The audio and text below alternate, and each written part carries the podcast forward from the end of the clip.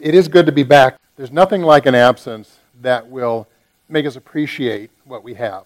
Being able to gather together like this and not being able to do it for a time. And Margaret and I would just sit there on Sunday mornings like, we're supposed to be somewhere. I just, it's just not right, you know? It just, you get so used to it. So I am thankful and grateful that we are able to get back together again and certainly appreciate every time that we can, Sunday or any other time we get together.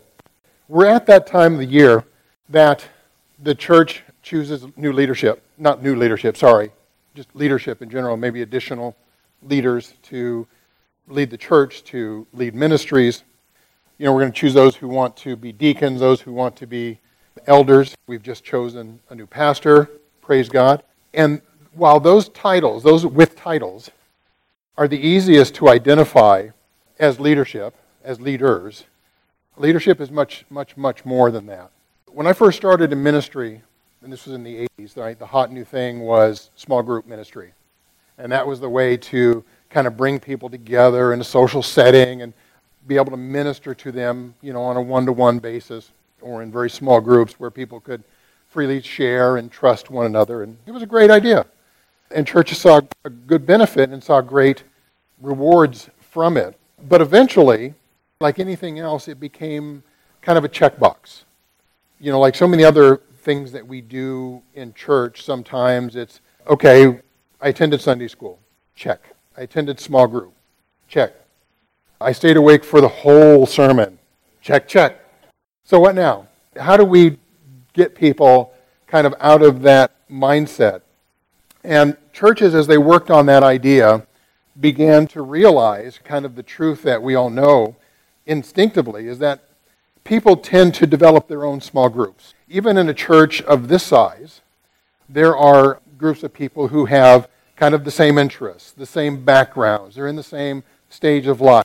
Any number of different things will naturally get people to kind of congregate together and form groups. And within those groups, it's natural that leaders will emerge. And it's usually the person that starts the group because it's just that kind of personality to go out and get people and to meet people and to invite them. All of that to say that there are leaders in every church who don't have a title but have responsibility for the welfare of people that, uh, that God has given them influence over. So I want to talk about this morning leadership as a concept, not you know leadership specifically about elders and deacons, and the elders have talked about those qualifications, and, and a lot of us are well aware of them. But I just want to talk about kind of what leadership means. What are we looking for besides the specific qualifications? What does it mean to be a godly leader in the church and in life? First of all, a godly leader is a servant. There are books, there are books and books and books upon shelves upon shelves upon shelves written about servant leadership, written by both Christians and non Christians alike the idea that a good leader needs to take care of their people. Good military leaders look after the welfare of their troops, making sure they get fed, they get housed. They will eat with them when they're out in the field, and they'll sleep in the same places. They'll bunk among them. Granted, it's not in a tent with 20 other guys, but still, they're living in the field with their troops. The, the late CEO of Southwest Airlines, Herb Kelleher, is an example of a man that understood that people needed to be taken care of, or wanted and wanted to be taken care of. He believed in servant leadership. And he believed that the business of business is people, as he would say. And during his tenure at Southwest, Kelleher implemented 10 customer first principles that guided the airline's infamous customer service policies. He also started an employees first principle, which are the customer first principles with the word employee substituted for customer. And he endeavored to treat his employees just as good as he did his customers. Because he knew that that kind of a workplace is what would foster well being towards his customers and putting customers first if you put it, if employees feel like they're being put first. So in but Philippians 2, 3 through 8 lays this out for us very nicely. Paul writes, Do nothing out of selfish ambition or vain conceit, but in humility consider others better than yourselves. Each of you should not only look to your own interests, but to the interest of others. Your attitude should be that of Christ Jesus, who, being in the very nature God, did not consider equality with God something to be grasped, but made himself nothing, taking the very nature of a servant, being made in human likeness. And being found in appearance as a man, he humbled himself and became obedient to death. That is really, I mean, used as the epitome of servant leadership, was the example that Jesus gave us. And we're rightly to emphasize that leaders are not better than their followers, which is what the passage in Philippians illustrates. And good leaders work and live among their followers and are one with them. Jesus had the authority. He had all authority. He had the ultimate. He was God. And yet he gave that up to become like us and serve us. I think the end of that passage in verse 8 is very telling, and, and it's kind of easy to gloss over it at the end. Paul writes, and became obedient to death, even death on a cross. Now, I want to drill down on that idea of obedience for a minute. There were a couple of different ways that you could end up a servant in the Roman world. Slave, you can substitute the word slave, that's fine. The first was being defeated by the Roman army.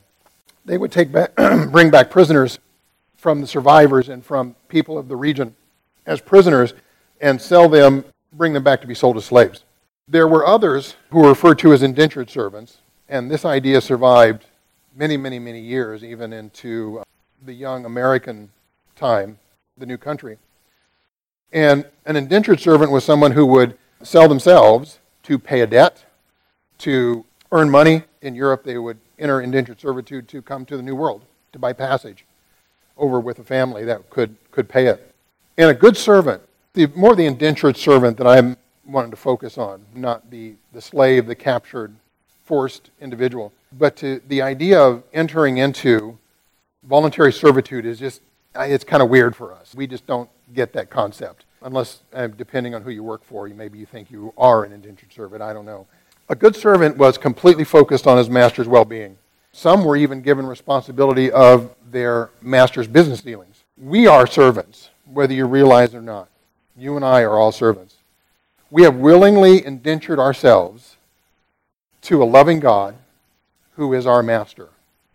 Okay, when we place faith and confess our faith in Jesus Christ and are baptized in Him, we enter indentured servitude to God. We have willingly given ourselves over to our master, who is our Father. A godly leader loves his master and is focused on his master's will. When we think of godly leaders as, as, servants, and we, when we use that servant leadership idea, it's really easy for us to think that they're serving us. Okay? That the leaders are there to, to we're kind of the master and they're serving our needs. Not exactly. And that's why I kind of want to go down this road. They are indentured to God like we are, right? And they're committed to His service. But God has instructed them to serve us. So they are in a position to serve each and every one of us, but it's to please their master, not to please us. And I think that's an important thing to remember. And Jesus, the night of the Last Supper, and we use this again, all, this is another example that we constantly use is for servant leadership. He set the bar for serving. When he got down and he washed the feet of his disciples, you know, it was something that they just couldn't wrap their head around. But I want to read for you the last five verses of that whole scenario, that situation in John 13, verses 14 through 17. Now that I, your Lord and your teacher, have washed your feet, you also should wash one another's feet. I have set you an example that you should do as I have done for you. I tell you the truth. No servant is greater than his master, nor is a messenger greater than the one who sent him. Now that you know these things, you will be blessed if you do them. Jesus was a servant. He came to serve, but not a servant to his disciples. He came to serve his Father. He was a servant of God. Jesus served people to serve God. We serve people to serve God. We love people to love God. A godly leader will always keep his master's needs first and foremost in his mind. And to do that leads us kind of to another idea about leadership. And we can go ahead and play the video if that's ready. My mind immediately goes to a quote that I remember reading in J. Oswald Sanders' classic, Spiritual Leadership, where he said, a cross stands in the way of Christian leadership. It is a cross upon which the leader must consent to be impaled. Now, that, that's not the kind of quote you're ever going to read when somebody's trying to recruit you for eldership or, or recruit you to go to a seminary, but it is a reality. And it is a reality that goes to the heart, I think, of, of Christian ministry because, because in Christian ministry there lies a kind of uh, paradox. It, it, it's, a, it's a paradox where people are our greatest joy we get to serve them and, and counsel them and love them and, and preach to them and, and be friends with them and, and do so in the context of the local church. So they're our greatest joy, but they are also the, the cross upon which we must consent to be impaled. And I don't know that a lot of folks are thinking about that when they think about ministry. I don't know that a lot of new people, when they consider going to seminary or, or going ahead to be an elder in the church, are thinking about that aspect of, of ministry. But I, I just look at Scripture and I see, it, I see it clearly. I see it in the life of Paul. I think about 2 Timothy, last book Paul wrote. You know, some commentators call it his last will and testament. And it's, it's basically a list of all of the people that he's had difficulty with, not, not over his life, but just in a, in a short period of time. Phygelus, Hermogenes, and Hymenaeus, and Philetus. And at one point he says, All of Asia has left me. I mean, you've had bad days, but all of Asia has left me. And, and, and for Paul, there was this sense where, you know, people were, were folks that he loved. I mean, you can't even read his letters without seeing his deep attachment, his allegiance, his love. But they were also the cross upon which he must consent to be impaled. And I see that for Paul, and, and I, I see that in my own life. And I think that if I wanted to help someone that was considering ministry, I would want to make sure that that point was clearly conveyed. Wow. You know, to be a leader, and again, he mentions elders and deacons and titled leaders. But to be a leader is more than just that. It's sacrificial. It's beyond the title. It's, actions. It's an attitude. Uh, being a servant is truly a state of mind and a state of heart. Which leads us to our second point. Not only does a leader have to be a servant, they have to be an example. First Timothy. I love Timothy. Both books, it's like Paul doing a brain dump to Timothy. It's like, here's everything I learned Go do it. Trying to pass all of this on. And in 1 Timothy 4, verses 6 through 12, he writes, If you point these things out to the brothers, you will be the good minister of Christ Jesus, brought up in the truths of the faith and of the good teaching that you have followed. Have nothing to do with godless myths and old wives' tales. Rather, train yourself to be godly. For physical training is of some value, but godliness has value for all things holding promise for both the present life and the life to come. This is a trustworthy saying that deserves full acceptance, and for this we labor and strive, that we have put our hope in the living God, who is the Savior of all men, and especially those who believe. Command and teach these things. Don't let anyone look down on you because you are young, but set an example for the believers in speech, in life, in love, in faith, and in purity. Now, I could have just, I was going to just read those, that last verse. That's really the point that I'm trying to make. But setting the context is also very important because being an example is not just an automatic thing. Paul is telling Timothy to train himself in the right things so that he can be an example to the people that he is serving.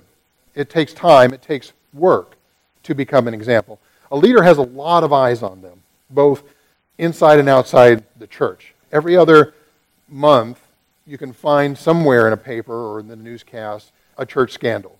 And it's a heavy burden knowing that people are watching you. But the upside of being an example is that you can be a model of Christ for people, both inside and outside the church, as they are watching you. 1 Corinthians 11.1, Paul tells the church, imitate me as I imitate Christ. I am the example, because I'm trying to be like Christ. So you be like me trying to be like Christ. It's not about Paul. Paul kept pointing them back every time to Christ. And this is an example that leaders have to follow. Anyone who is a godly leader will imitate Christ and will motivate others to follow that same example. As an example, you want to be an example, first of all, in your behavior. Yes, leaders have a high standard to live by, but they're not in any means perfect. And being an example doesn't mean that you're perfect either. I've seen this used as a club, and you probably have too, time and again against preachers, elders, and other leaders. The slightest problem with their kids, a disagreement with their wife, somebody hears about, and their godliness all of a sudden is in question. And that is so dangerous to our health and well being as a body. I mean, if you've been in, in, in, a church any length of time, coming to church in general, any length of time, you've seen, unfortunately, an elder, pastor, or deacon be removed from office for one reason or another. Sometimes it is legitimate and necessary, but whatever the reason, it's likely to be publicly known and quite embarrassing for them I'll tell you what, if you were to know my sins and we were to discuss them to the congregation, I'd be awful embarrassed myself. The saddest thing, while I understand, is that after that happens, somebody has to be removed from office for whatever reason, you won't see them in the church again. They won't show up the next Sunday. In a way that, that really breaks my heart because we should be the people that they trust after their fall to help pick them up and put life back together. We should have that kind of trust amongst ourselves as a family to be able to come back, embarrassed or not, and be loved for who we are as a child of God, not for the mistakes that we've made. If you can't tell, I mean, over several weeks that I've preached, I mean, healing ministry is kind of a passion of mine ever since I got into ministry. And I've just never liked the way the church professes to love and forgive sinners and welcome them back but then eat their own when they're perceived to be weak. So, besides, when you're trying to be an example, besides an example in behavior, you to be, also have to be an example in purpose. And being an example in purpose means always looking forward. Luke, in his book, writes about Jesus as a child in Jerusalem, and it's the Passover, and parents can't find him, right? And they're freaked. I mean, you lose your kid in Walmart, and you're going to have a nervous breakdown. They lost him in Jerusalem. Okay? The, I thought grandma had him. No, I thought the great aunt had him. No, I thought, where is he? And eventually they found him in the temple. You're familiar with the story in Luke 2.49. He responds to them, well, didn't you know I'd be about my father's business? This, he's probably 10 years old. It's like, wow. But Jesus was always about his father's business, which was the redemption of humankind. We constantly need to be about our father's business as servants of um, our master. We need to be about our master's business. Godly leaders are aware of the spiritual things going on around them, whether their circle of influence is large or whether it's small. They are always kind of aware. They've got their finger on the pulse of the people around them because that's the kind of person that they are.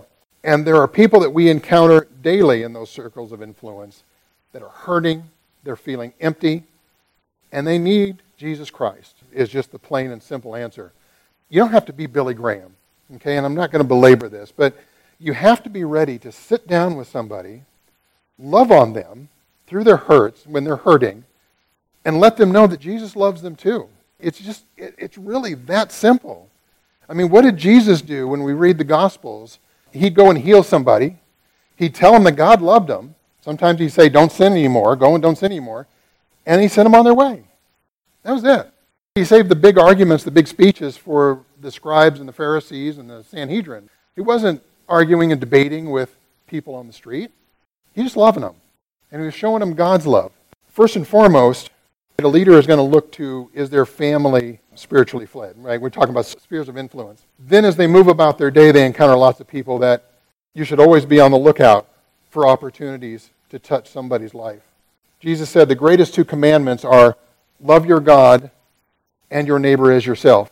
No matter what the title a leader has, or no title at all, a godly leader is always, always about their master's business, pointing people back to God.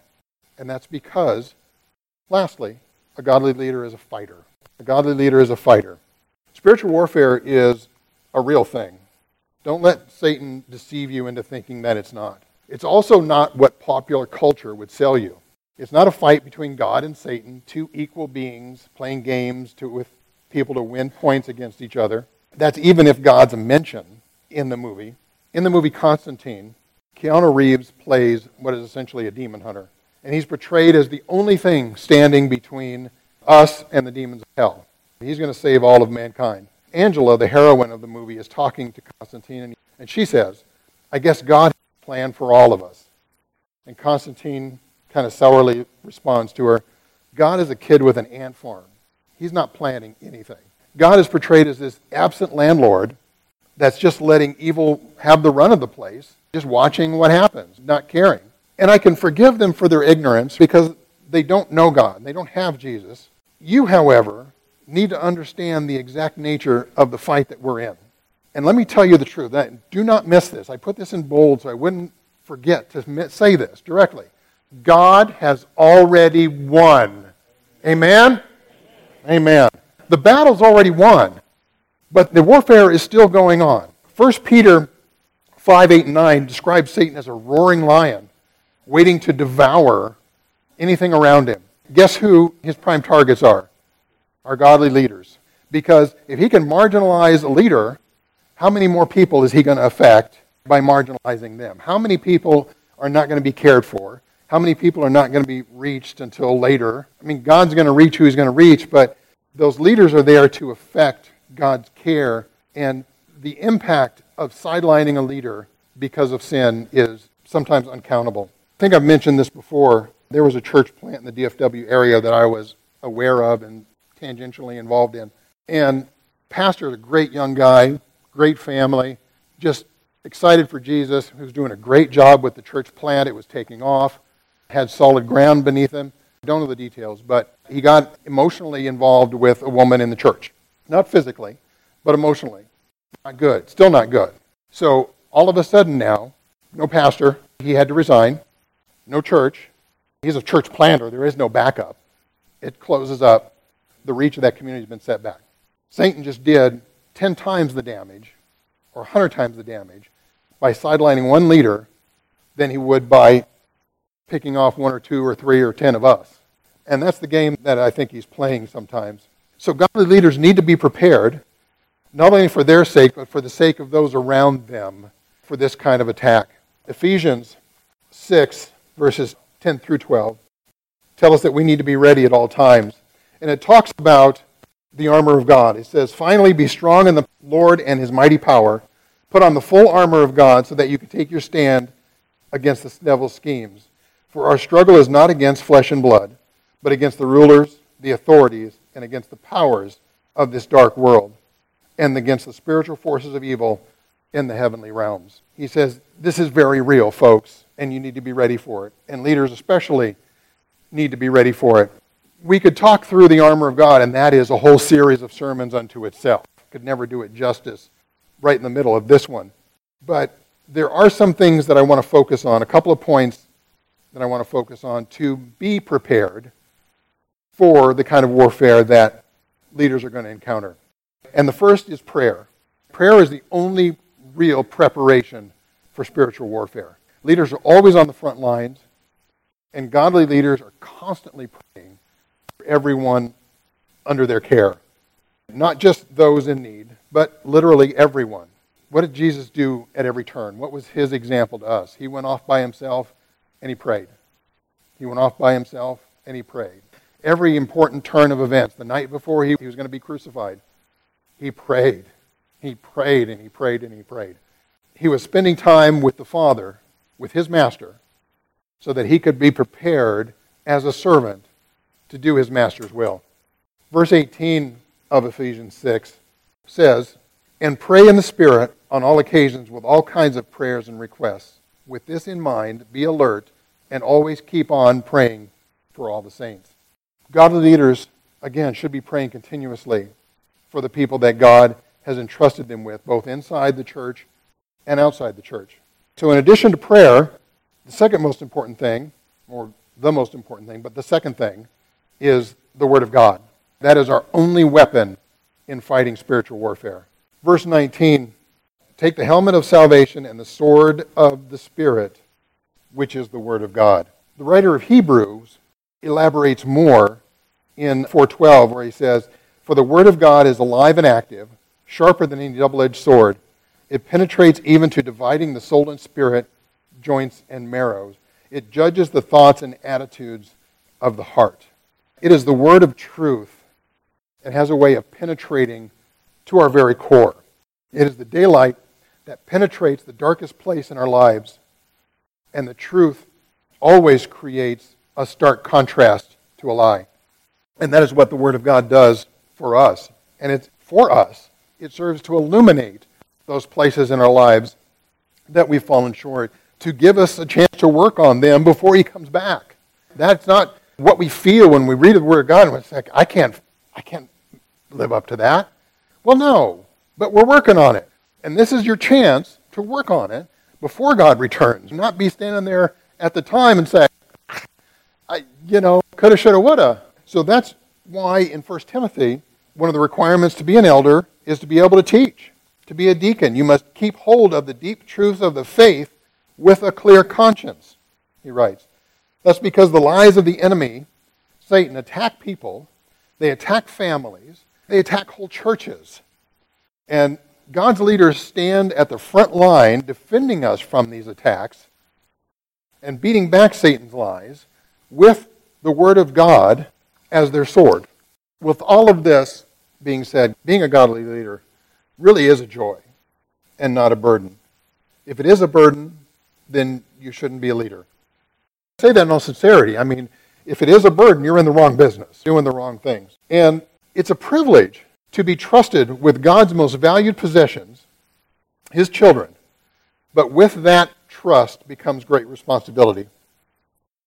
The responsibility to be a servant, to look after those that are in your care, the responsibility to be an example, to live your life to the best of your ability, not projecting an image of perfection, but a real, authentic example that battles with sin and temptation just like the rest of us and overcomes it and models God's grace when we fall short. The responsibility to put on the full armor of God and be equipped as a fighter to do battle with Satan on behalf of God's people. Remember, this is not just a title. A leader is much more than a title. In any group, leaders will always emerge.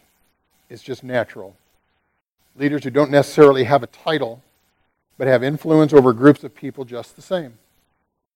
Whether it's church or work or social gatherings, someone will emerge as a leader and influence that group. God holds those leaders accountable to the same responsibility for the influence that they wield as they do leaders with titles. So use it wisely. I want to do something a little different. I know the elders are here, and Mark's up there subbing for me today. Thank you, Mark. Are there any deacons? Do we have any deacons right now? No. Okay. So, elders, would you please stand up for a minute? And again, don't forget that Mark is up there. Normally, in other circumstances, I'd ask them to come up and I'd ask everybody else to come up and, and lay hands on them. We're not in that context right now. So, what I want you to do is I want everybody to stand, please, if you're able. And I want you to reach out to them as we pray over them to be godly leaders. Father in heaven, I pray that you would pour your blessing out on these men, on any new elders that we're going to elect, on deacons, on the people of the congregation who, without recognition or title, are leaders among their groups. And I would pray that you would pour out your spirit on them and your blessing, and that you would give them the vision of being a leader and leading people to you in a, in a positive and in a way that, that saves their lives. I mean, this, it's, it's all about saving people's lives, Lord. And I pray that we would take up that spirit of love and healing and pour it out on our leaders so that they can be replenished and encouraged to continue to minister to us. Bless them, Father, for their sacrifice and for their willingness to serve and their courage to serve. And Father, I just thank you for this family that you have given each one of us that we can share in this body of Christ together. In Jesus' name, amen. Amen. Thank you. We'll have a time of invitation as we normally do. If you need love, if you're having issues and you need Jesus' touch, this is one of those times that you can come forward and ask for prayer. This is one of those times that you can place membership if you want to, give your life to Jesus Christ. I mean, it's, it's kind of odd to come up in front of the group and do things like that, but at the same time, it's a blessing because we can all share in that burden and that joy and that recognition. So if you do have something that you'd like to share, I encourage you to do so. And we'll give it a minute for that, and then Glenn, you can close us. Thank you.